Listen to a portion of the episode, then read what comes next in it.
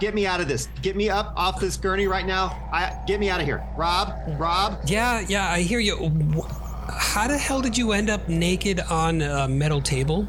I told you. I told you that creepy Dr. Hill had the hots for me and you wouldn't listen to me. Get me up. Oh my god, get All right, me out all of this hang situation. on. I'm, I'm untying you here. That it's it's a little hard with these dead people grabbing at me. Um, this is out of control. okay, I, got- I got one. Um, Oh my god, get me up. This is so creepy. He's so gross. He's Who so would- gross. Who would have thought that like our experiments on fetal pigs and dead frogs would lead us to this? I mean, I don't. It's gotten so out of control, Rob. We- We're gonna need a lot of like uh, uh, damage control on this one. I don't think they're gonna like care for any of our theories on reanimating the dead after this. hang on, I gotta grab this fire extinguisher. This dead guy's getting really randy Uh, Oh my god, here. He's, this is so creepy. Get, I do not like this at all. I don't want dead people touching me. I don't want Doctor Hill touching me, especially with his head not on his shoulders. I, I where is Doctor Get Hill, me- by the way? I don't know. Just get me off of this gurney. I'm nude. I, I gotta get. Oh get my. God. I gotta. Uh, you're gonna have to wear this dead person's clothes. To, here, just oh cover my up. god. Right. Oh. Are you sure you're not enjoying this? Why would you even ask me that? Um. Don't look down there. Just get me up. Okay. Just okay, get me up. Here, here we are. Oh God. How are we gonna get out of this? Oh, uh, jeez, there's Doctor Hill. Oh, Holy oh fuck! oh my His God. head is off his body. Wh- what's going on here? I tell you what, that head was almost somewhere on me, and I don't want to talk about head right now. If you know what I'm saying. Oh, oh my God. You know what? They're not going to let us stay in this school. I think our scholarships are done, my friend. yeah, we're. T- you know how I don't know how we get ourselves into these situations, but every single time we always seem to do this crap. I don't know how we're going to get out of this one.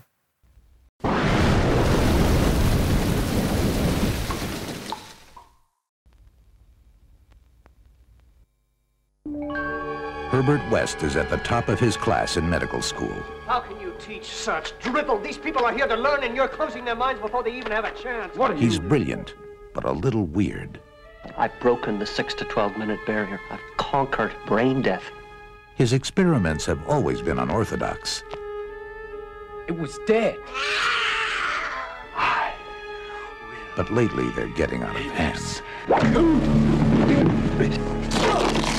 And he's just made a discovery that could wake up the dead. Herbert West has effected reanimation in dead animal tissue. What are you thinking? How do you feel?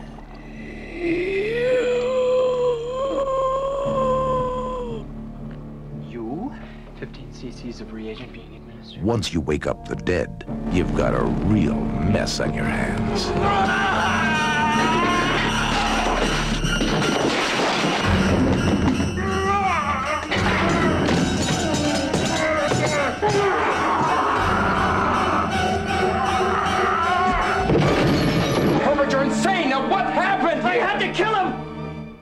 Dead?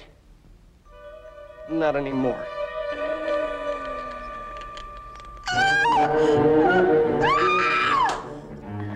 Herbert West brought a lot of dead people back to life.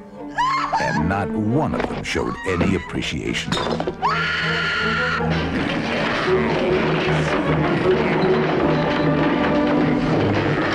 H.P. Lovecraft's classic tale of horror, Reanimator. Mr. West. You'll never get credit for my discovery. Who's going to believe a talking head? Get a job in a sideshow. It will scare you to pieces. All right, all you Midnight Mass Creature Cast fans out there, we thank you once again for joining us. This go round, we're going to be doing Reanimator from 1985. I am your co host, Mark, and this was my ever awesome co host. I am Doctor Robert West. and it was your pick. Um, yes. so, was. when did you see this, Dr. West? my goodness. Um, I think I saw it maybe ninety one or ninety two. Okay. Um, so, I'm yeah, video, video on TV. definitely video. Yeah, you know me and my uh, Okay. VHS. Gotcha. And I'm assuming, what did you think of the first go round? I loved it. This was another one of those uh, Jeffrey Combs weird H.P. Lovecraft movies where it was just you know, that was my jam back then. Right, right. Yeah, I, now, since you said it, this was actually based on the uh, novelette Herbert West Reanimator from 1922, Mr. Lovecraft's. Um, and then now I first saw this in the theater. Like I'm pretty sure it was like first, like the first opening weekend, and I was like, what the hell am I experiencing? I had never seen anything quite like this in a good way. I love the thing then. Um, it was just I don't even know if I could put into words. I just never experienced anything quite like this. The 80s were pretty cool because it seems like, unless the ratings board got a hold of your picture, um, there was a really lot of uh, envelope pushing films Yeah. coming out right and left. It seemed like there's a barrage of these like um, filmmakers doing things that like really hadn't been seen before. Uh, and it was just really cool, I thought. And I think they wanted to push the envelope with like the gore and the, just like the really messed up stuff that was happening, along with the nudity as well. Oh yeah, just like scenes that you've never seen before or Right. probably after. yeah. Now this was director Stuart Gordon. Um, he brought us From Beyond from 1986 and Dolls from 1986 as well. Uh, he also did Robert Ro- Robert Robert no Robot Jox from 1989. He's done a lot more, but those are three I wanted to just push out there to people. This film also spawned uh, two sequels, uh, both starring um, Jeffrey Combs, and then a couple other people would show up for Bride of the Reanimator from 1990, and then Beyond Reanimator was from 2003. Yeah. That was quite a um quite a stretch in time for Beyond Reanimator to come out. Oh, it was. Yes, it was. Yes, it was.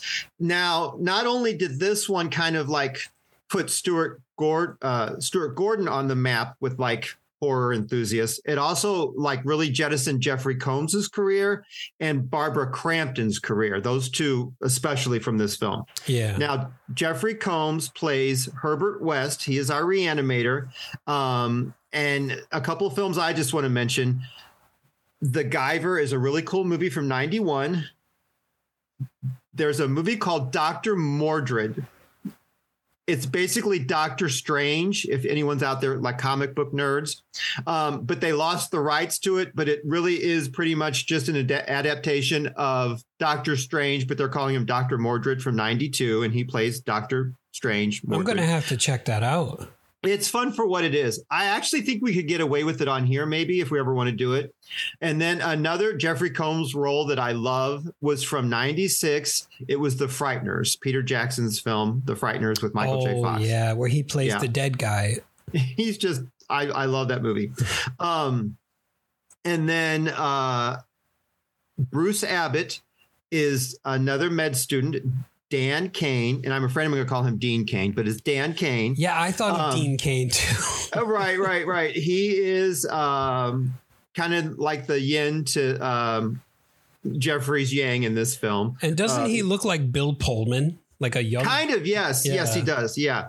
Now, two films from him that I recommend people checking out is Bad Dreams from 1988, um, and then Casual Sex, also from 1988. And Casual Sex has a friend of the pod, Lea Thompson, in it, who we talked about from Howard the Duck when we covered that. Oh yeah. Then uh, I've already mentioned her, but Barbara Crampton is in the film, and she plays the girlfriend of um, Dan Cain. She's Megan Halsey, and a couple of films by her. I'm not going to stop at three. There's too many to do. But she was in Brian De Palma's Body Double from '84. Then she would star in You're Next from 2011, which is a really creepy ghost film. Then, if you want witches, she was in Rob Zombie's The Lords of Salem from 2012. Um, then she would, oh, I'm sorry, I lied. You're Next is not a ghost one. That's like a home invasion. I'm sorry, I apologize. The ghost one that she did is We Are Still Here from 2015, which I really like that one. Creepy, creepy. And then if you want vampires, you can go with Jacob's Wife from 2021. And those all feature uh, Barbara Crampton, who I love. Um, She is Then I- great. Oh, I love her. I love her so much. You know, and she's like ageless. She looks just as good now as she did like when she did this movie. She's I don't know, she's got like a pact with the devil or something. She just looks great. Yeah, a lot Um, of them are drinking like the baby blood and stuff. Something, yeah. Something. Um and then just really quickly, she's the daughter of Dean Halsey, and the actor that portrays him is Robert Sampson, who is also a friend of the podcast because he was in City of the Living Dead from 1980 uh, by Lucio Fulci. He played the sheriff. Because I knew you were going to ask me. He was Sheriff Russell. Sheriff Russell. I, you know, I didn't even think of that. I did. I looked at. I, I always do my my investigating before Oh we yeah, I know the you. show. You do. You're you're like the guy who does his due diligence, and I'm just the like the person who's like, what's a what's going on here? I'm just on the show to be on the show. no, you, your your suave voice uh, balances out my shrill, gay, piercing voice. So we, we're, you're my yin to my yang. You know that's strange because like um my co-host Jim on the OGMC pod, he he's like he didn't know you were gay. He was like he doesn't sound gay. I was like that's what I tell him. I was like he doesn't sound gay. He just sounds like a dude. See, I would think with the dicks in my mouth would be a total giveaway. But I don't know. um, and then uh, creepy Doctor Hill is played by David Gale. Yeah, and, Now, oh, man, he the- nailed that role. He Oh my God, he's amazing. Um, now, two films that you want to check out from him is Savage Weekend from 1979, like a slasher kind of proto slasher, and then The Brain from 1988, which we could also cover on this at some point. The Brain is an awesome film. Now, just a shout out to uh, Carolyn Purdy Gordon, who was at the time the wife of director Stuart Gordon. She's in lots of his films. She plays the doctor in the wraparound part in the beginning, in the end, uh, in the emergency room with Dr. Cain. But I love the actress. Uh, she was in lots of uh, Stuart Gordon's films. She was in Castle Freak and Dolls and The Pit and the Pendulum. But I just love her, so I want to give her a plug. And then I don't I'm probably not speaking for Rob, but to me, really the main star of this whole thing is Peter Kent. Um, I'm looking. Who's Peter Kent? Melvin the reanimated nude zombie. Oh. I'm I'm looking through the IMDb cast list and I'm like, I where where where? Uh, no, he was actually uh, he did a lot of work with Arnold Schwarzenegger. He was his stunt double. Oh, okay, yeah, the the big muscular uh steroided Hello. zombie. Okay, yeah, yeah. But Okay. he's also a friend of the pod because he was in Dead Heat from 1988, which we did on the show. He played Smitty. Smitty. Who was Smitty? I don't even know, but he was in that, and he's nude in this. So he's, oh, okay. So he was probably a new dead person in uh, Dead Heat too. Then. Probably, probably. and he was also in the Dungeon Master, which is a really fun one uh, if anyone ever wants to check that out. So now I'm done with my movie recommends from Mark. Okay. So now this clocks in at 84 minutes, which I think is a pretty good time for a horror movie. It's it's not too long. It doesn't overstay its welcome. It flies by at a really good pace. Like Mhm. there's no like checking your watch on this one. I don't think. Yeah, it's perfect. I mean, it kicks you into the action right away, pretty much. It sets up the characters for the story, and then you're just like going. You're, you know, you're It- there. You hit the ground running, like right off. so we open in uh, Pasadena. No, I'm sorry, Switzerland. Uh, and I'm doing little air quotes because they actually filmed in Pasadena, but it's supposed to be Switzerland. Um, we're at the uh, University Zurich at the Institute for Medicine, and the police have uh, arrived because they've been called by a very distraught woman. And on the other side of the door, we hear Dr. Gruber shrieking and screaming. As they bust in, they see Dr. West is kind of leaning over him with this like little um, syringe. Yeah. And uh, Dr. Gruber is not looking so hot. No, his like head is or face, his eyes are like pulsing, almost like they're breathing. Yes, yes. He, he does not look good at all. And then what is transpired is West has given him what he claims to be too large of a dosage. Mhm. And he admits that he didn't kill him, he gave him life. So, this is our first tip off that there's something up with West. Yeah, and I'm wondering, did he actually, um, like, did Dr. Gruber die of a heart attack in the lab, and then Dr. West was like, "Ooh, um, a fresh corpse." that just kind of gave him, you know, he was testing how much of the green fluid that the the human body could take. Right. Well, and it, okay, so we later find out that all of this stems from Dr. Gruber's notes and everything, and West just kind of tweaked it and perfected it. Right. Yeah, because he was the one who, um, what was it? Brain death between uh, twelve. Like six to twelve minutes, I think. Something, yeah, something like that. I, Yeah. I'm trying to figure it out, but oh wait, I Yeah. have it in my notes. Hold on a second. Yeah, I do too. I'm pretty sure it's six. Okay, to 12. yeah, six to twelve. You're right. Yeah. Um, but now see, okay, so going back to what we were talking about though, like so was Gruber part of the experiment? I wonder. Like, was he in on this? Was he okay with this, or is this something? Because West is clearly unhinged. Yeah. like, did Gruber make him unhinged? Like, he's like, okay, I am going to end my life and then you can resurrect me. Right, exactly. And they just had the dosage wrong. So I wonder that. I wonder it was like he in on the, yeah, I I right there with you because they're really not kind of 100% clear on this. All right. So now I really quickly want to talk about the score. Um because the music to me it's so very much like a riff on Bernard Herrmann's Psycho score. I don't know if you're familiar with that at all, but like the strings and everything, which I love about this. It really adds to the tension. So I, I love the score very, very much. Uh, and then from this scene, we kind of break into that really neon animation uh, Oh, medical yeah. illustration, which, Which I, think thought is was awesome. cool. Yeah. Oh, awesome. that. So now from there, we are at the Miskatonic Medical School in Arkham, Massachusetts. And there is no Arkham, Massachusetts. no, that's all H.P. Lovecraft lore here. yeah. Um, so we see our other med student, Dr. Cain, who I actually think is kind of cute because I, I wrote cute Dr. Cain. Um, and he's attempting to save a patient, but it's not going so hot. Yeah. And um, actually, okay, so in this, they were saying that he was so into this, uh, he actually broke three of the woman's ribs Ooh. during this scene. Yeah. wow. Um, right. so he was like is- method acting Uh, right. big right. time right there. Yeah. and this is where I already mentioned the actress um, Carolyn Purdy Gordon. This is Dr. Herod, Herod, and she tells him, you know, you just, sometimes you a good doctor just knows when to stop. hmm Uh, and then so he takes the corpse down to the morgue, and we see our security guard down there, and they have a little bit of a banter and everything. And the door's locked, so he's got to get inside. And once he's inside the freezer, you know, there's a whole bunch of corpses around and everything. Yeah. Um, and then back in the morgue, we see who come we come to find out is Dr. Hill, and he's working with this like it looks like for all intents and purposes like a blowtorch to me, Yeah, but it's supposed to be like a laser drill. I thought it was um, a blowtorch. I was like, what is he doing yeah, with that blowtorch? it's his- It's his, okay. So what it is is it's Dr. Hill's like patented uh, laser drill thing that he's he himself has come up with this. So it's actually a big deal because it's gotten the school notoriety. It's gotten them. Um, uh, it's gotten Dr. Hill notoriety. It's gotten um, what is the word? I'm missing it now. Oh God, I'll, it'll come to me. But so it's got a lot of money funding for the school and everything. So it's kind of a big deal that the doctor's doing this. So anyway, um, so the dean is there as well, and he's introducing Herbert West,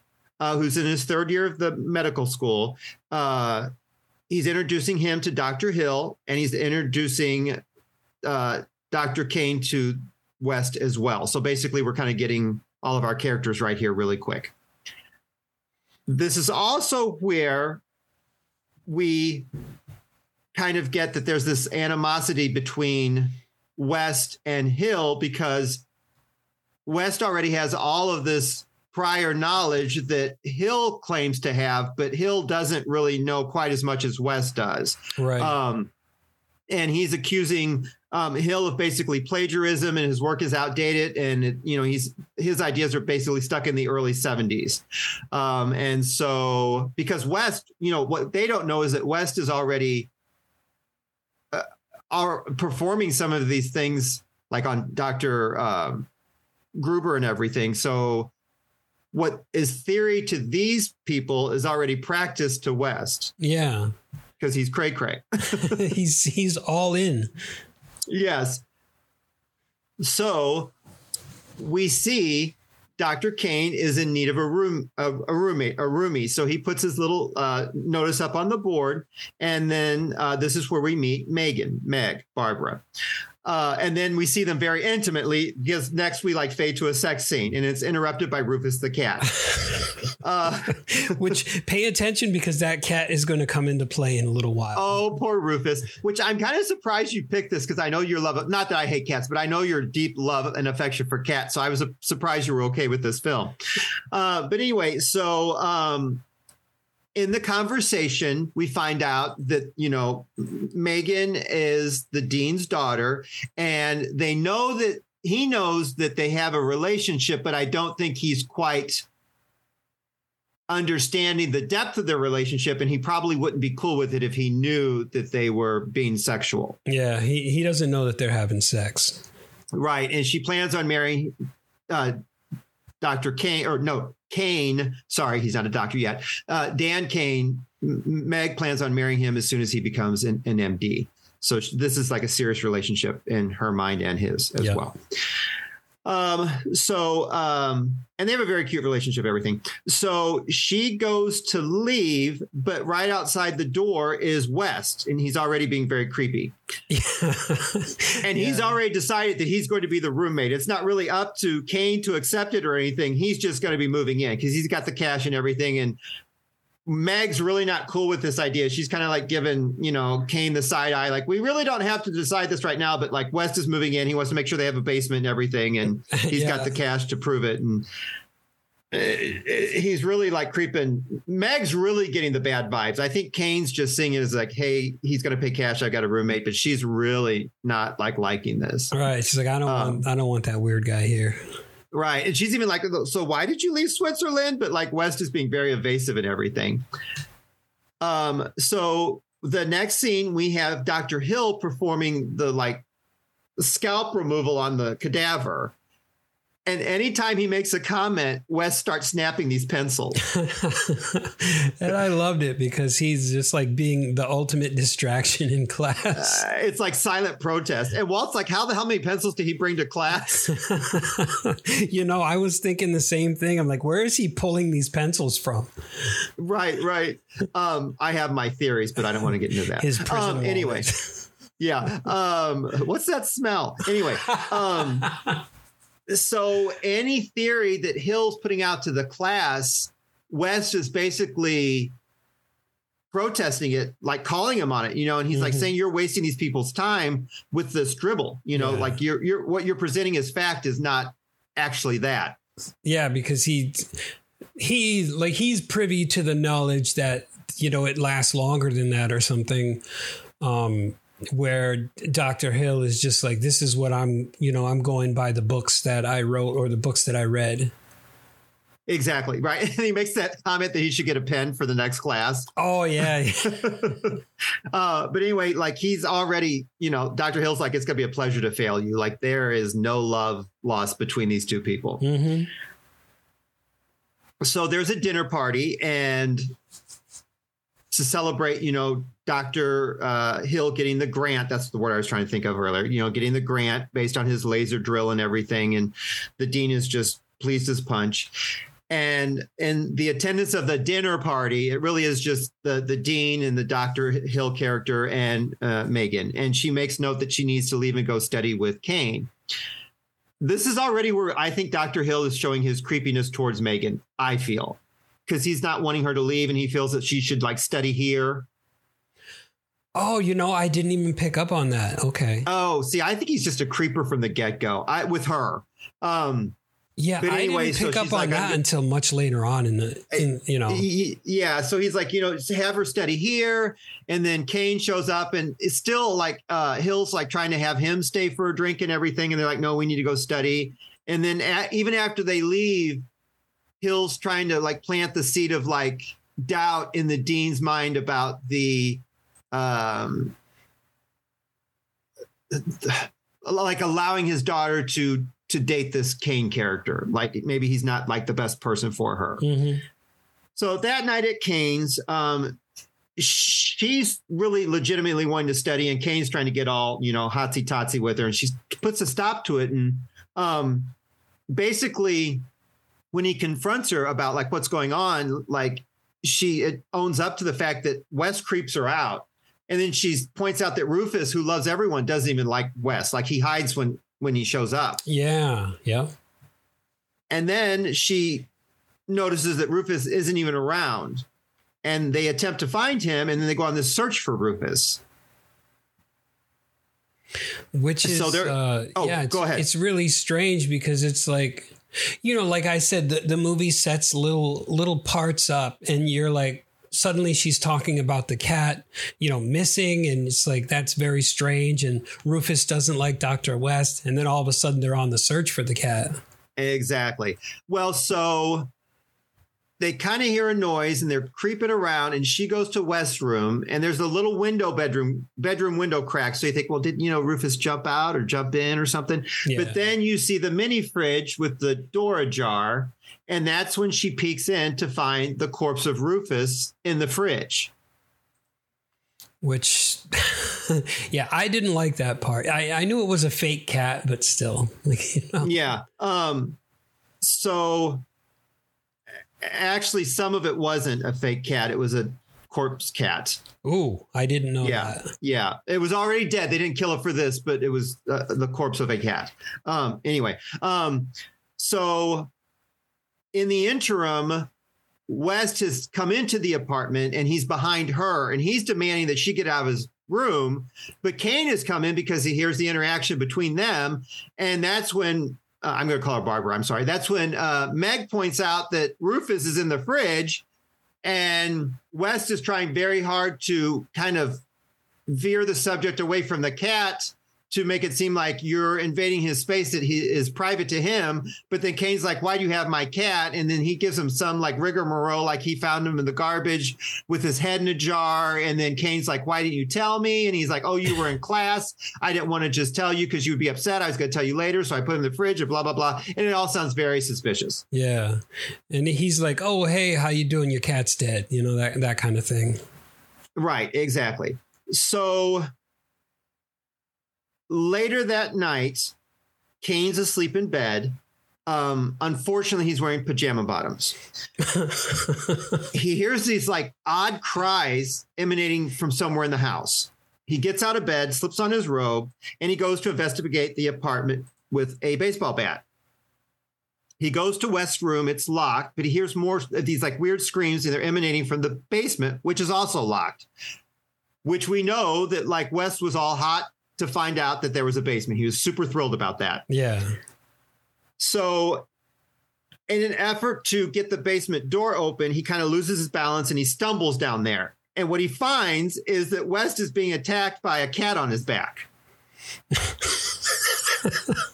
so, oh, and I also love this, also reminds me of Psycho when, spoiler alert, they find the mother of Norman in the basement, and Vera Miles hits the light, and the light's swinging, which causes that really odd shadow effect to go back and forth, back and forth. Oh. Well, the oh. same thing is happening down there. Like Wasn't there's light, it- not light, not light, light, not light. Yeah, wasn't it? I thought it was blinking. I didn't think it was swinging back and forth.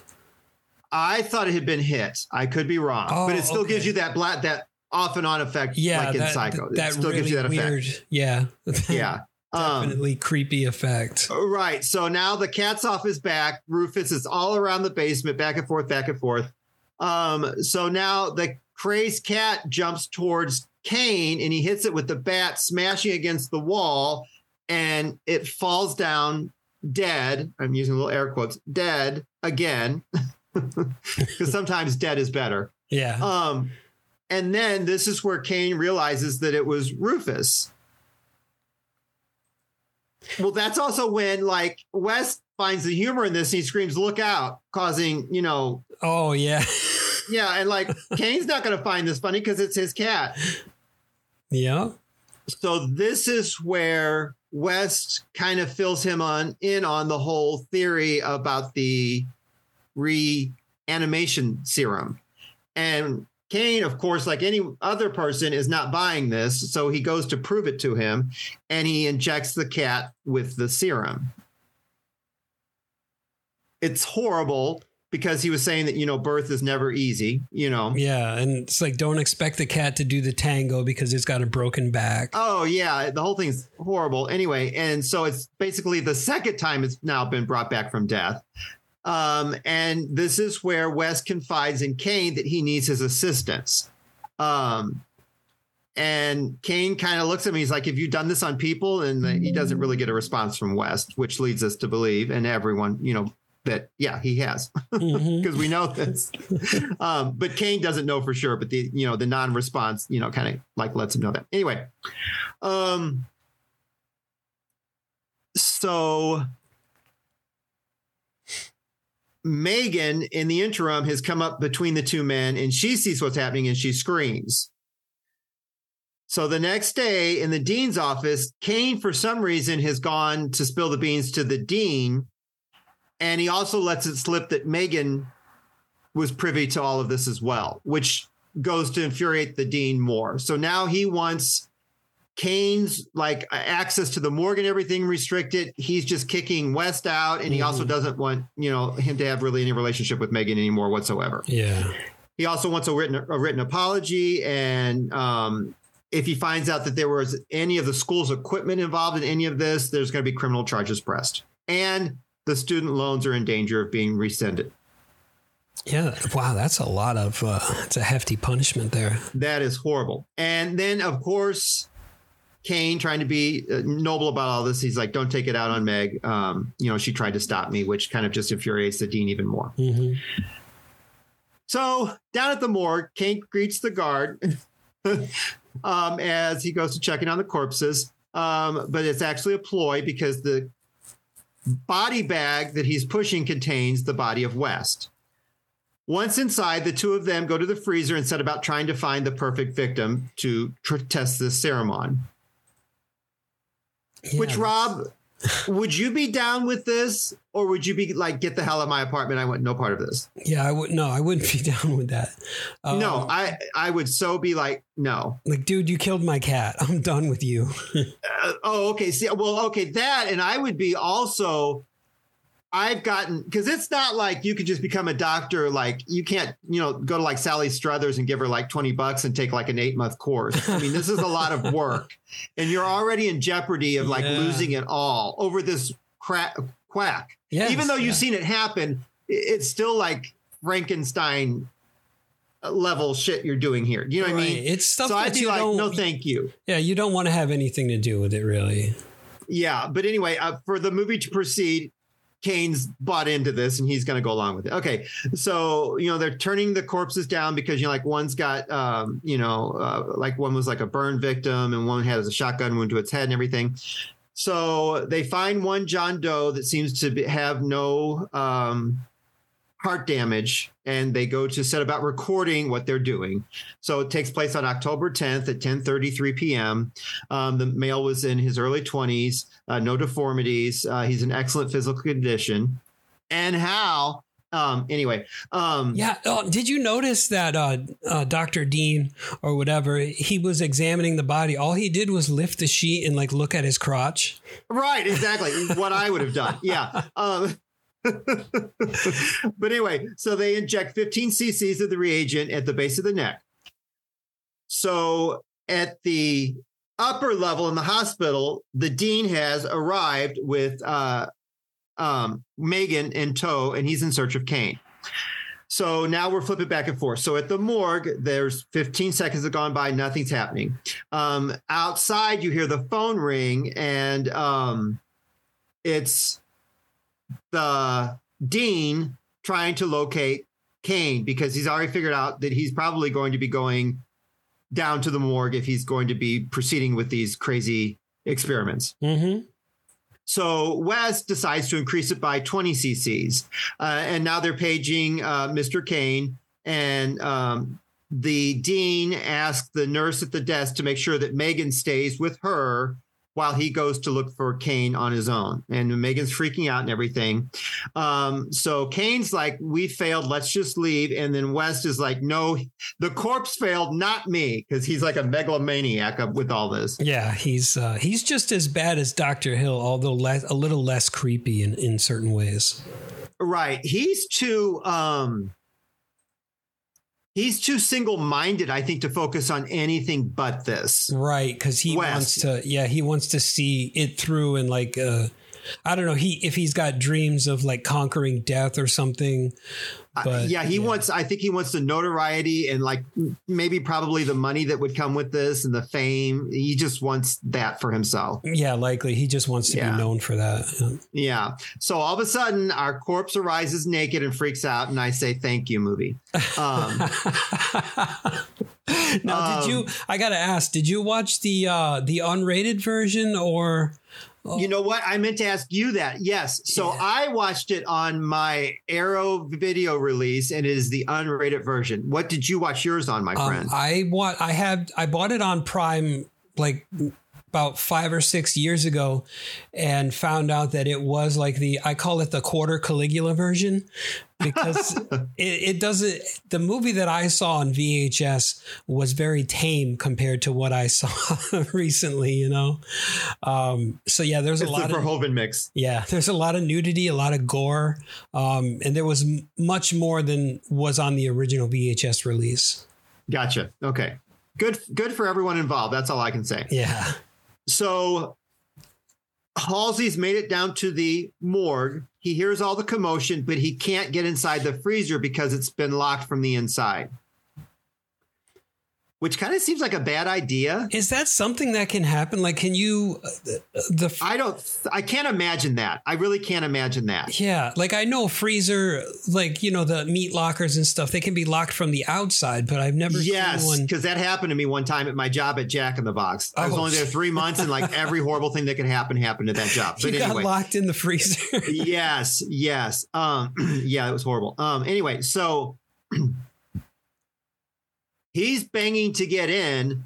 The corpse is just beating the bejesus out of the other two inside, Cain Yeah. and West. that thing, it's like it has no. uh it's it, basically the corpse is relying on the most primal instincts, which is just kind of like adrenaline fueled. Oh, totally. Like yeah, he is like way out of control. Yeah.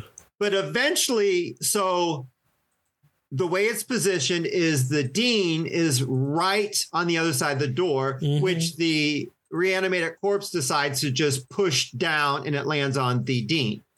And uh, like, how strong is the the corpse, or how weak is that door that it can just be like busted? I think it was the corpse was super strong because the guy was beefy, so they went that direction. But then with the, like you said, the like the adrenaline rush from being reanimated, like Mhm. just made him uncontrollably strong. Oh, and did you Uh, hear that smush and bones cracking? Too? Yes.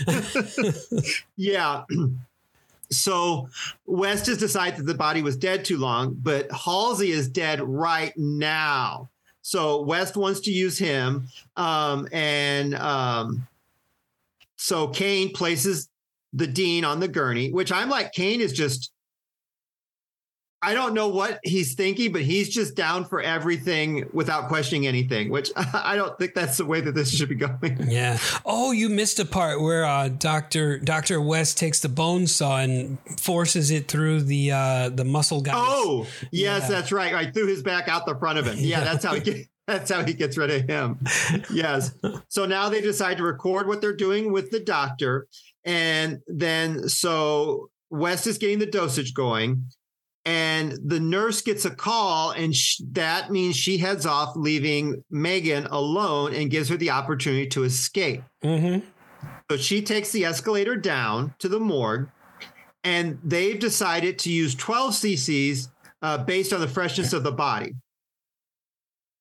So West, in all of his like snobbiness, leans down and whispers, "I'll show you" to the corpse of the dean. So he gives him the ejection, and then the reanimation starts at 17 seconds. Yeah. You see the elevator door open, and then Megan starts like sheepishly exiting, calling for her dad. Right, and that that kind of sets him uh, sets him off on like a Yeah, he's like, damn there. bitch, which I would never call Barbara a bitch. I love her so much. I don't think I really call anyone a bitch, but yeah, I love I love Barbara so much. So Cain says Meg, which automatically gets her going, and she heads towards the morgue. She enters just in time to see that her reanimated dad, which she doesn't know he's reanimated, is choking both men, and he's got this like superhuman strength. She freaks out. Dad drops them both and he retreats. So during the commotion, the security guard comes running in and he checks on Cain. But then West explains, tries to like explain why Halsey is crouching over in the corner. Yeah. Well, now Megan's like ranting on and on that. So, okay, so West is trying to feed this like BS story that the Dean was upset. And Megan's like, he was upset, but not that angry that he would like be choking the men. And then they spied the dead guy on the floor. And that's when the security guard's like, I'm calling the police. Mm-hmm. So this is where Cain just like basically drops to the floor and goes into shock. Which is.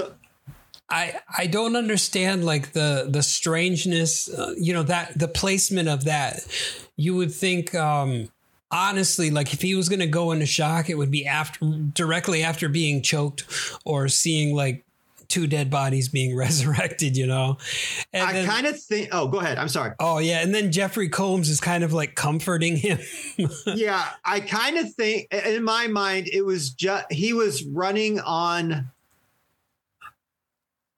like no thought just action Oh, okay. And yes. then when his mind had a chance to catch up with everything that he has done, it just overwhelmed him and he couldn't take it. Yeah, so he just That's, he was burned out. Like all the adrenaline was gone and he just shut down after that. Yeah, and I think the brain caught up with the action. Like there was no thought process. He was just running on like instinct. Like I'm gonna do this, I'm gonna do this, I'm gonna do this. And like everything was just like so fast. Mm-hmm. And then he had a chance to process it and he just couldn't handle it. Yeah, that's true. I never thought of it in that respect. Um, that's just my take. I'm not. That's just my spin on the things. So next we see uh, Dean Halsey in a padded cell, and he and looks like he's rabid. Oh, he does look very rabid.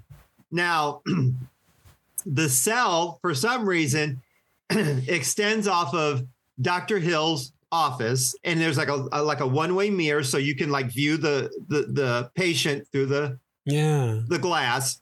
Now the the cell itself was so shoddy that um there were actually when he reacted too strongly uh the uh, mr sampson uh he would knock the walls down so he had to be very careful with it because it was so uh shoddily built. Oh the um, way that they built that part of the set? Right right right right. Okay.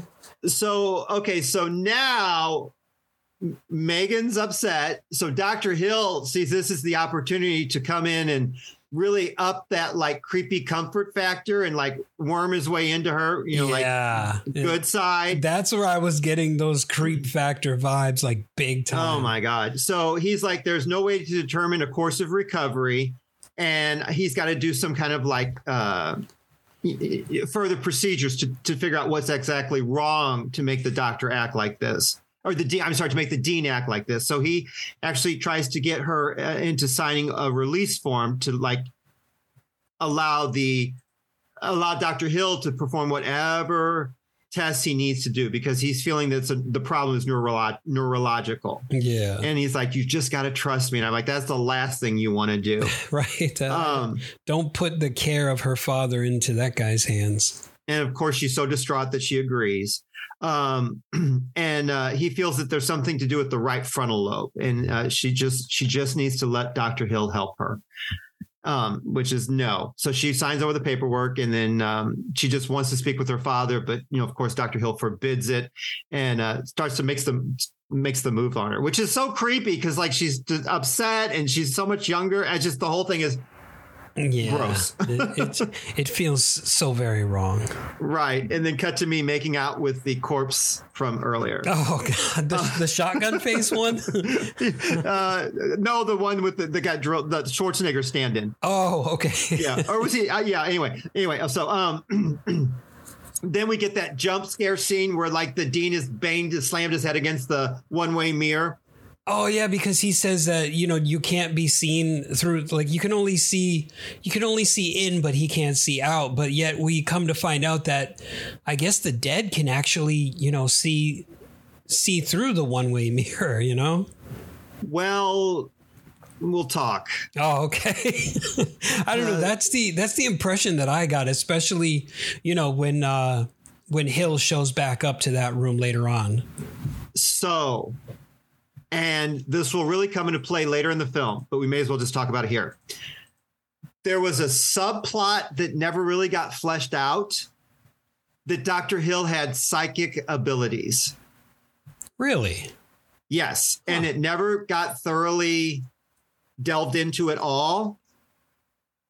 Okay. But there's that scene coming up where uh, he, he can communicate through the glass with the dean, and then he much later on will will he he almost has like a mental control over all the corpses later. hmm But that's because of that. But it was never fully fleshed out, so it's just kind of hanging there in the air. You know, that makes a lot of sense as we delve deeper near the end of the film uh, as to how how certain things were accomplished because let's Yes. okay yeah we'll, we'll get into Yes. that Yeah, yeah, yeah. Okay.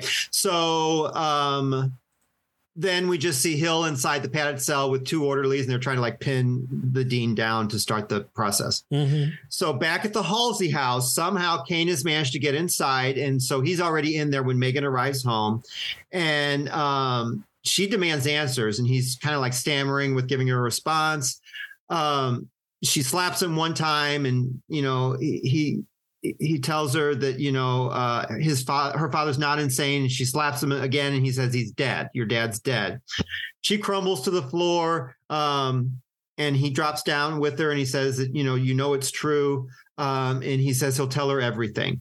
Now we're in the dark basement with West, and he's interrupted. He's looking at his little microscope, and surprise, surprise, Hill has entered the basement, which I guess everyone just comes and goes into other people's homes in this film. right there's no knocking No, and everyone leaves their house unlocked, I guess. um, so the D, uh, no, I'm sorry. The doctor is there because he's got some very curious questions about Dean Halsey.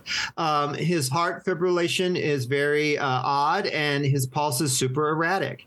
Uh, that West says there's nothing to discuss with Dr. Hill because he's already told the police everything he knows. hmm Um, and this is where Hill reveal, reveal, reveal. Oh my gosh, Hill reveals that he already knows that the dean is dead. Um, and he makes the comment that he's got uh, that uh, West has a very interesting laboratory down here, and that he points out that they're both scientists, and he wants to know about West's discovery and he threatens to have uh, West locked up as a madman or a murderer, and he's going to be blackmailing him more or less. yeah he wants uh all the, he wants doctor like everything that all his notes and the discovery and he's like you know this is this is going to be mine your name Yeah, is he's- not going to be in the history He's going to take credit for all of West's work, which he Mhm. basically kind of stole from Gruber and expounded on. right so foolishly, because clearly Hill thinks he's mentally superior to West, and that's going to be his downfall. Anyway. Right. his hubris his hubris. So Hill's looking in the microscope, which means he's turned his back on Weasley West. So it looks like West is cowering away from Dr. Hill, but he is not. What he's doing is he's slinking backwards to grab a shovel. Yeah So while West is busy looking at the cat specimen underneath the microscope, oh you mean hill West- not west right Sorry, Hill. Yeah. Oh. Hill is looking at the specimen. West clogs him on the head with the shovel, knocking him to the ground, and then he takes the advantage to basically decapitate Dr. Hill. which with uh, that another of the uh another of the asmr kind of squishy sounds here Oh, right. Yes. Yeah. This is like super gory. The movie is a super gory film, Mhm. and they do very well with the practical effects. So now he takes the decapitated head and places it in like a metal pan on the table um, next to him. and he has to use a. So, what it is, it's like a old fashioned note holder. And it's basically a large nail that was hammered into like a wooden base or a metal base. And you would just jab paper and paper and paper onto it. It would hold your paper in place. yeah i remember those things Okay. I first learned what that was from the movie that we talked about earlier, um, Don't Look in the Basement. We mentioned that because we were talking about what film and they were playing Don't Look in the Basement. Oh shoot, we were we just talked about it not too long ago when they were watching another movie on TV and the movie they were watching was Don't Look in the Basement. Was that uh, this- was that Fright Night? Was it? Maybe. I Maybe it was know. Fright Night. Anyway, but yeah, so there's a scene where someone gets killed. They get that jabbed in their eye. And that's where I first learned what that was. Um, and- Oh, and, I've okay. been fascinated about those ever since. But anyway, so that's what he's like propped his head up on there. So it stays up. Now, This is where I think Dr. West messed up because he was like, "Oh, you know, I've never tried it on different parts of the body before." pieces. Exactly. Yeah. Yeah. So again, I think that these two gentlemen suffer the same uh, Achilles heel. And that, like you said, is their hubris. Yeah, that's true. Because like, if, if it were me, I would have just kind of reanimated the head. Yes, left- one or the other, and it would have been the head because Yeah. it's not nearly as dangerous as the uh, the headless body. right. uh, but no, uh, Doctor No. West has to reanimate both the head and the Yep. body. Yep, and then so, so of course West and all his, it like blinds him to things. So in all of his like stupidity, he starts wanting answers from Hill's head, like you know, what are you feeling? What are your thoughts? Like for scientific purposes, but Hill's just pissed off and he calls him a bastard. And then the body knocks West unconscious from behind. Yeah, like West totally forgot that the body was on the floor behind him, injected with that uh, glow stick fluid. Yeah, because he's just being so scientific. He does not once did he think, hey, this guy's going to want revenge because I've just decapitated it. right, right. So now we're at Hill's office and Cain is going through the files. Megan's decided to go into the padded room with her father because she wanted to do that before and she was told no. This is where Cain finds the ultra creepy Megan file that Hill has kept on her this whole time. Oh, dude. I was like, that's an altar inside of a folder right there. Yeah, that is so creepy. Um, that's why I keep my file cabinet locked. That's a Uh, you're you're you've got your own dedicated file cabinet to like the creepy uh, hair clippings and nails and stuff like that. of Alec Baldwin. Alec Um, yeah. So uh, while he's looking through that, Megan has because like the dean once again is crouched down. She touches him, but he's like of no threat really now because he's been lobotomized by our Dr. Hill. So Yeah. he's just frightened now. He's like really been knocked down a couple notches. So back in the basement, West comes to and realizes that his lab has been wrecked and his things are taken and Hill's gone. Cain shows up, um, and this is where West lets slip that he's got some serum left up still upstairs, and he also says that he had to kill him, but he's not dead anymore because he tried to blackmail me, and then he says he wanted you to disappear. so he's like still trying to like keep Cain involved in all this madness. So Cain reveals his laboratory laboratory find about the Meg file, and um, that the doctor's psychotic, and they need uh, to protect Megan from him. Yeah. Back at Hill's office, Hill enters with his head still in the pan on the pin, and uh, he gives himself another injection um, to make his like because basically without that he's losing consciousness more or less. He's not nearly as alert. Oh, really? Yeah, I wondered. I thought that was like basically perpetual. Like once you get the injection, you know, that's pretty much keeps you going for what, you know, however long. Yeah. Well, and also remember that West wasn't sure how much to give just the parts.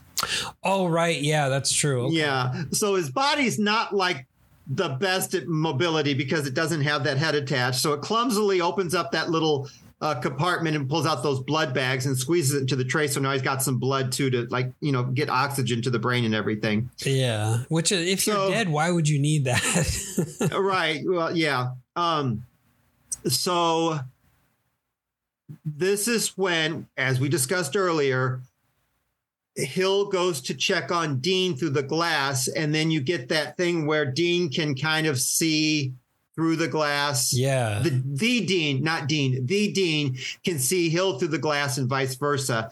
And um, this is where the uh, doctor, Dr. Hill, gives Dean the instruction that he needs to head on and go retrieve uh, Megan because he's got the hots for her even in the afterlife.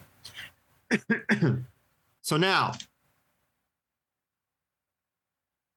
back at the morgue, we've got the body of Dr. Hill with this fake ass head on top of its shoulders.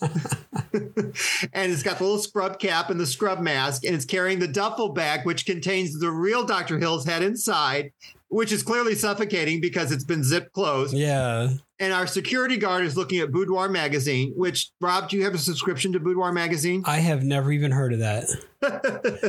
so anyway, our security guard doesn't really even pay much attention because he would have, if he looked up, he would have noticed the fake ass head or the little like clay ear fall off of the fake ass head Yeah. uh, as Dr. Hill enters the morgue. But he I does not he just had this. some kind of life size Mr. Potato Head that he put on his shoulders. right. so once inside, Dr. Hill's head is relieved as, as the duffel bag is open because he can now breathe safely again. Um, and the body heads to the freezer and wheels out a fresh, fresh corpse.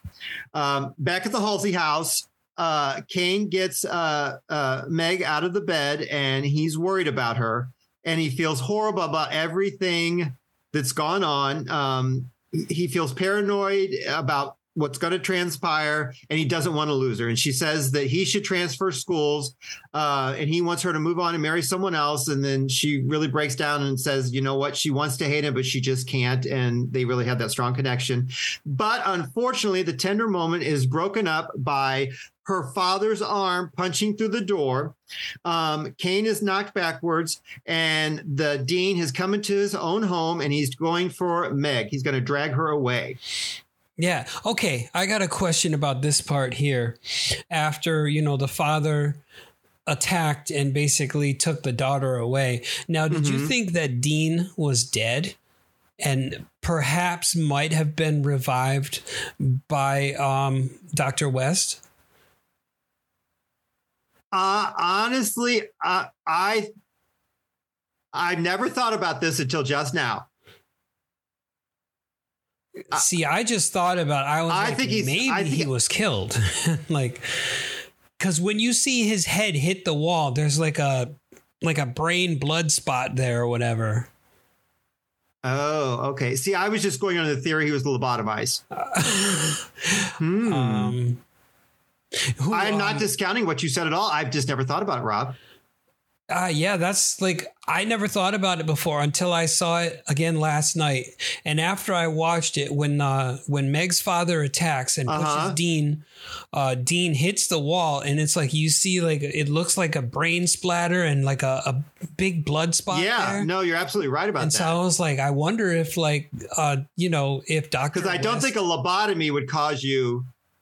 you know what I'm saying? yeah It wouldn't make you impervious to to death and pain like that. I don't think. yeah. Interesting, huh? So I think that the you know that's my theory is that um Dr. West I keep wanting to call him Jeffrey Combs, but yeah, Dr. West came in and saw that Dean was dead. He was like, "Oh shit, I need this guy because I can't fulfill my plans without him." Really. Oh wait, no, no, he no, he was already dead because that's no, no, he was already no, no, no, no, no, no. He no, not the dead. Dean, not the Dean, the the Dean Cain guy.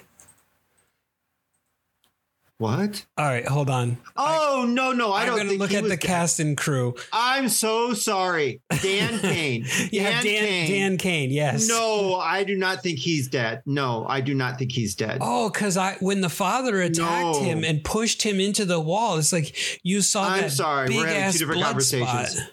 Oh yeah, no, I don't think he's dead at all. Oh, I don't okay. think. No, I'm so sorry. No, no, I'm so sorry. No, because Dean Halsey was reanimated by West. Yeah. Yep. Yeah, I'm so sorry. I'm so sorry. No, I don't I don't think so. But let me let me let me sit on that and think about it, okay? Okay. Okay. All right. So now where are we at? Um,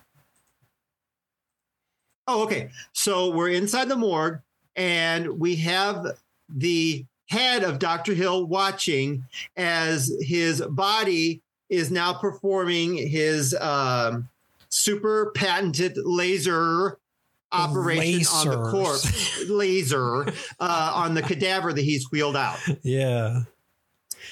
Now, really quickly, um, Mr. Gale, David Gale, the actor, has a full head of hair, but they could not match the like dummy head's hair to his.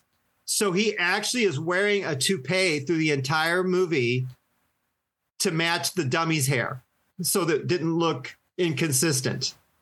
Oh wow. Okay. Yeah. Okay. So anyway, all right. So Oh, you know what? I'm sorry. I didn't mean to screw you up because it, the guy's name is not Dean. It's Dan, and yeah, that's what I said. Dan Cain. yeah, But- that's how the conversation got screwed yeah. up. Yes. Yes. Yes. That's okay. Because to me, I want to say Dean Cain all the time. I'm surprised I've not done it. I probably have. um, yes. Somehow we're putting like Superman in the movie. Okay. Anyway, so um, there's a knocking. The doctor's body stops the procedure, and he lets the dean in with uh, Meg's unconscious body. He lays the body next to the head, and the doctor is super happy about this. Oh yeah, his eyes Okay. light up. And this Now- is where I call it the the quarter Caligula cut because we get a lot of exposition with nudity here. Well, okay, this is where it gets super creepy to me because her father strips her clothes off. Yeah, that's also weird. Okay, so now she's strapped onto the gurney. Fortunately for Meg, one of the wrist cuffs is not tightened correctly. hmm All right. So back at the Halsey house, um, Cain's been knocked unconscious. West awakens him, and the two head off to the hospital. At the hospital, Hill's copping a feel of Meg's breast.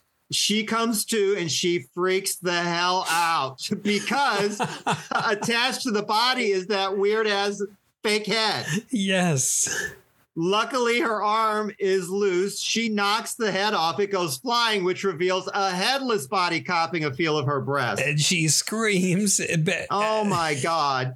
And she looks over to her right or to her left, whichever, wherever the tray he's in. And he's just like, yes, yes. N- Now he's got his head, his body is holding his decapitated head in his two hands. And he's looking over her and he starts confessing his love to her. And somehow, in his crazed mindset, he believes that she's going to love him back, which I'm like, no. Right. He's, but again, I'm thinking like he's just letting her know what's going to happen. That he's going to kill her, re- lobotomize, and then reanimate her. Oh my God, no. Um, and then she's screaming for her dad, and her dad's almost kind of responsive in a weird way. It's like he can. There's something still in him that's clicking with her. Yeah, you know, like he's got that Um, puppy dog look in his eyes. Yeah, you would never overcome this trauma ever, No, ever.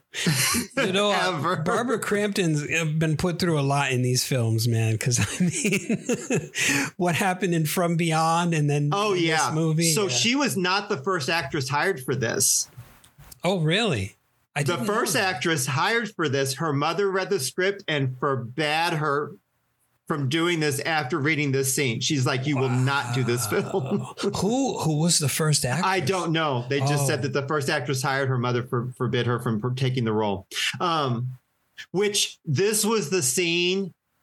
I remember sitting there in the theater thinking, I've never, ever seen anything like this in my life in a film. truly, ever. truly Ever. weird. That like Yeah. This isn't your dad's Disney film. no, that will shake you to your core and then like Yeah. shake you back. So now she's completely nude. We cut to like the way Mr. Gordon has filmed this. Her legs are kind of bent, uh, like so the knee is up towards the ceiling, Mhm. and Hill's head is getting closer and closer to going between her legs, Right, which and I just alludes thought- to cunnilingus. I thought that was like a bit a comedy bit right there because that Oh, made me it's laugh out horrifying. loud. So, like, his head is going to be performing head. uh, uh. And he's So got anyway- a big old grin on his head. Oh his yeah, and his too. head's bloody. The whole thing is super repulsive and icky and creepy and just sexual, but so not sexual. Do you know? It's like Yeah, you've yeah. got the nudity there, but it's not arousing at all it's frightening as hell. It's Um, like the weirdest, Justin- the weirdest kind of porno movie you could ever watch. Right. So luckily, right before anything more can trans- uh, transpire, West interrupts and uh, Hill says that he's happy that he's already there because that way it saves him from having to send for him later. Mhm. Um, and and then this is where West makes the comment that no one's going to believe a talking head just get a job in a sideshow. Yeah, but it, and then he's like, it's like a very Scooby Doo moment because he's like, you didn't think that I'd come here without a plan, and then um, Doctor, I forgot it, Doctor Hill, and says. You didn't think that I didn't have a plan either. So it's, it's kind of like a very cartoonish. Oh yeah. Well, this whole thing, and not in a bad way. I do not at all mean it disparagingly, but this whole thing feels like a cartoon in a lot of ways. Not in a bad way. It's just there's there's uh, reality is thrown out the window pretty much from the get go. Yeah. Well, just that part struck me as being cartoonish because you get the monologue from the villain where he's like, We came here with a plan, but I have a plan as well. You know, like that whole thing. Yes, yes. Um, and in the interim, while this is transpiring, Cain's taking advantage of the situation to cover up Megan and loosen her and free her. Um, so when Hill um, reveals like that he's got a plan, all of the corpses surrounding them in body bags suddenly set up because he's injected them all with serum. Yeah. Um, so West tries to attack with his own serum, but he's thwarted because he thwarted because he's trying to do it from behind. And so how, now, like, is this the part where you're talking about that uh, Dr. Hill has some psychic ability because he just lifts his head up behind him and looks, you know, he's like, oh, you've, I see you've got the serum trying to come up at me from behind. maybe, yeah, because it's not really addressed, so we don't know. It's Yeah. just speculation, but maybe, or maybe he just figured out, hey, he's got to take advantage of trying to get me. So it could go either way. But yeah, so the corpses grab him, and uh, there's a he's got a new laser surgery for the uh, laboratory, um, and um,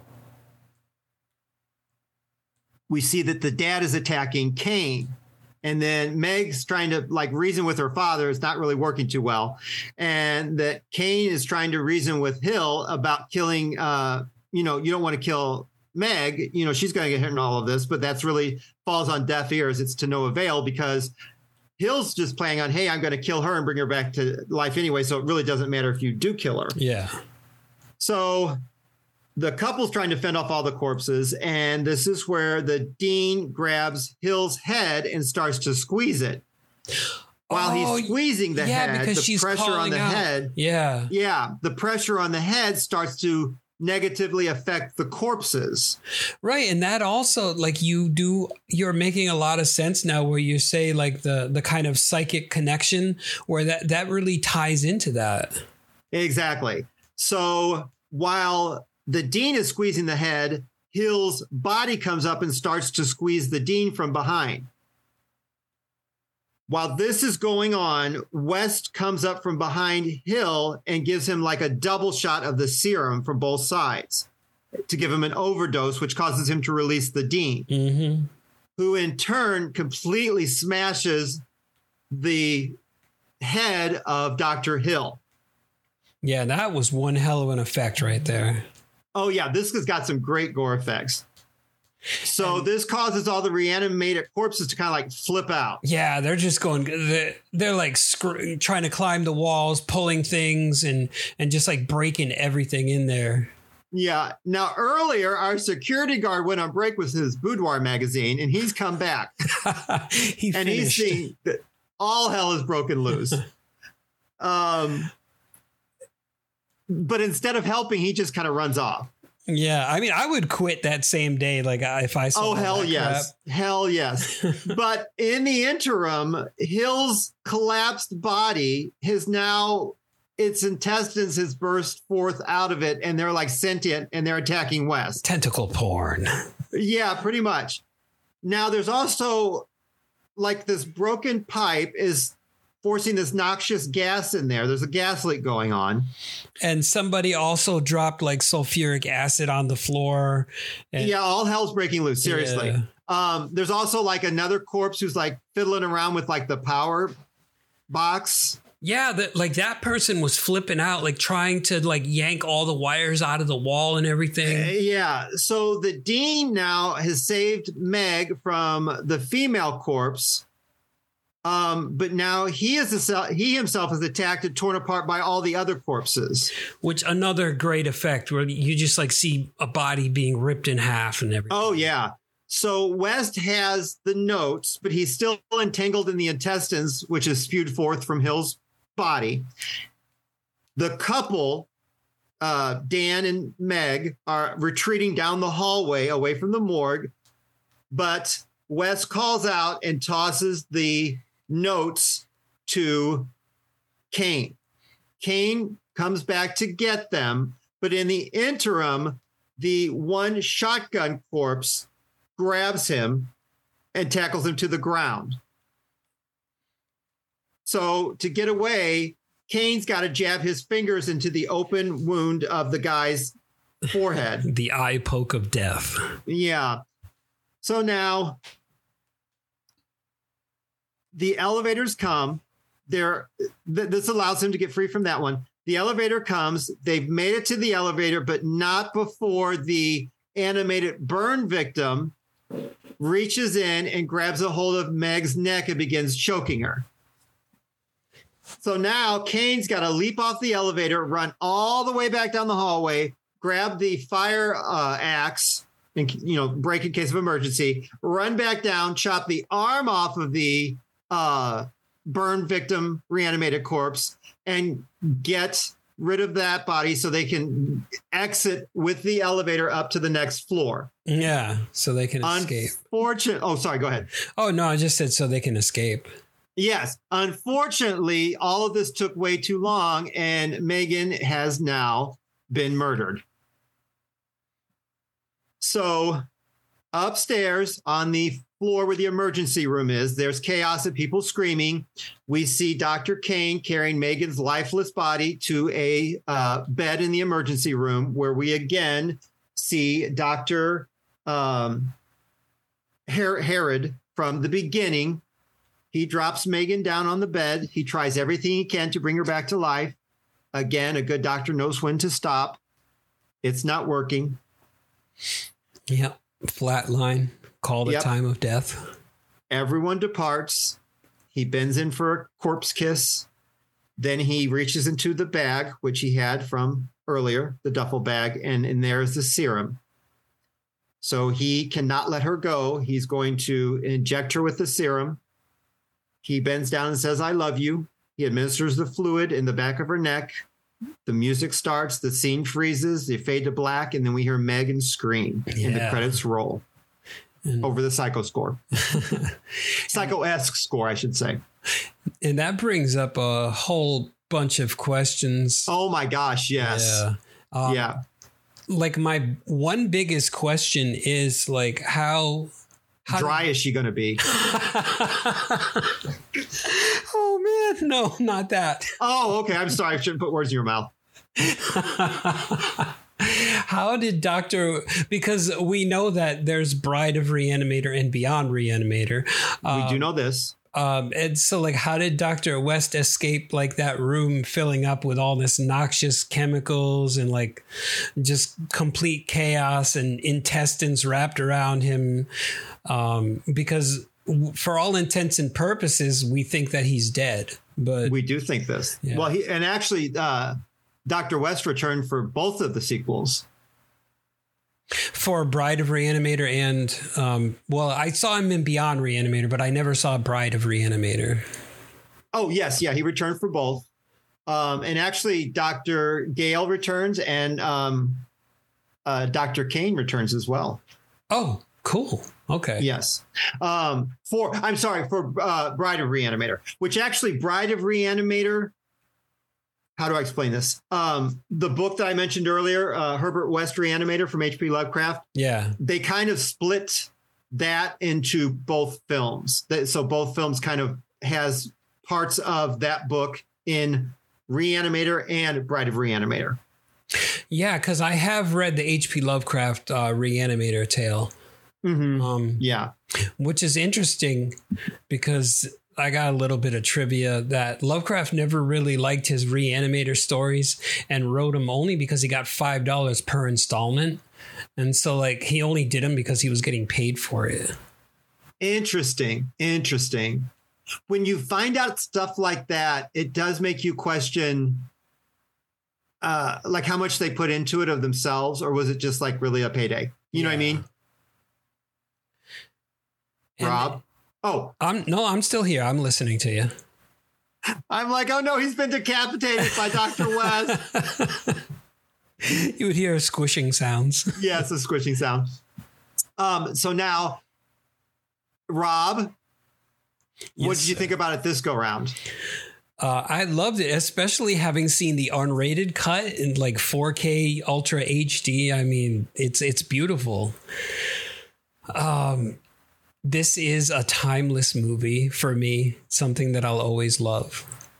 And it's like I put it up there with like basically all the Lovecraftian films featuring Jeffrey Combs. He's like uh, immediately recognizable, the same as Bruce Campbell for me. Like you, you know. Oh yes, yeah, yeah, yeah, yeah. yes. And yeah. so it's like this is this goes in the pantheon of like Lovecraftian films for me. Yes, and then, so our listeners out there in uh, podcast land, would you recommend it to fans of monster movies? Hell yeah, monster horror movies, uh, gore films. This this checks all the boxes. And this is all practical, folks. Yep. No, there. I don't think there's any CGI, right? No, I don't really think CGI pretty much. I mean, it existed, but it maybe Stuart the Gordon maybe the for the most part, I don't think he really relied on that at all.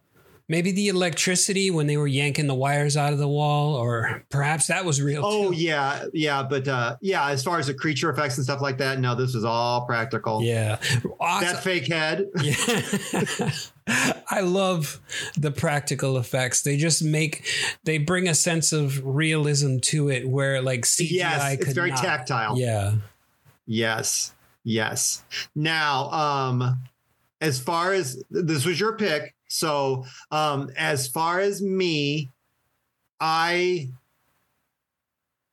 loved it. I forget. This is one of those films that I forget how fun it is until I watch it again. I'm like, oh my god, I had a blast with this thing. Um, it's and I don't care. I I really don't care about the runtime of movies. I mean, they could be slow paced. They could go on for five hours. It's I'm fine with that. Um, this one is a really fun, fast film. Um, the the effects are, are amazing. Uh, I love Stuart Gordon. He's just got a fun, like really twisted sense of humor. Uh, Jeffrey Combs and Barbara Gordon. No, Barbara. That's Barbara Gordon from Batman. Barbara Crampton. I mean, this is what kind of like set them on the horror trajectory of their careers. Yeah. Um, it's just well crafted. Everyone is in on like kind of like the joke of it all. You know, it's it's it's it's a lot of fun, folks. Um, I will be honest with you. I was like, oh, Reanimator, okay. Uh, but then I watched it. I'm like, I love this thing. But I, it's one of those films I forget how much I enjoy it until I watch it again. Like it's not one of those ones I'll pull out and be like, I'm going to watch Reanimator. Uh, but once I put it on and, I, and, it's over, I'm like, my God, I had fun with that. It's it's a ton of fun. Um, a 4K male butt has never looked better.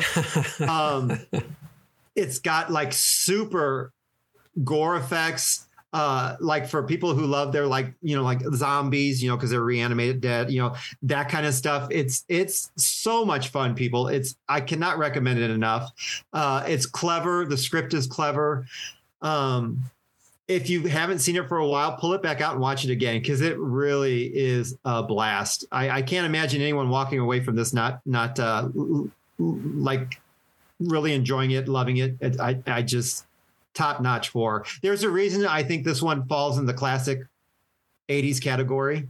I yeah. feel. Um, yeah, I just I'm really glad you picked this one. Thank you, Rob. This was fun. You're welcome. It definitely deserves to be among the classics because it, it truly is one of the greats. It's just so mm-hmm. twisted. Oh, that's a, that's another thing. I got to say this. So, David Gale's wife divorced him because of this movie. Why? Because he was so creepy in it the the scene the with Barbara Crampton. Oh, with just, the giving her a wet willy in the ear, and then you know. well, just the whole like kind of sex scene. She it just they it separated their marriage. Wow. So she thought yeah, like he he might have enjoyed saw the theater, and she just like nope, it's done. We're done. Oh, which I almost think there had to be more than that, but yeah.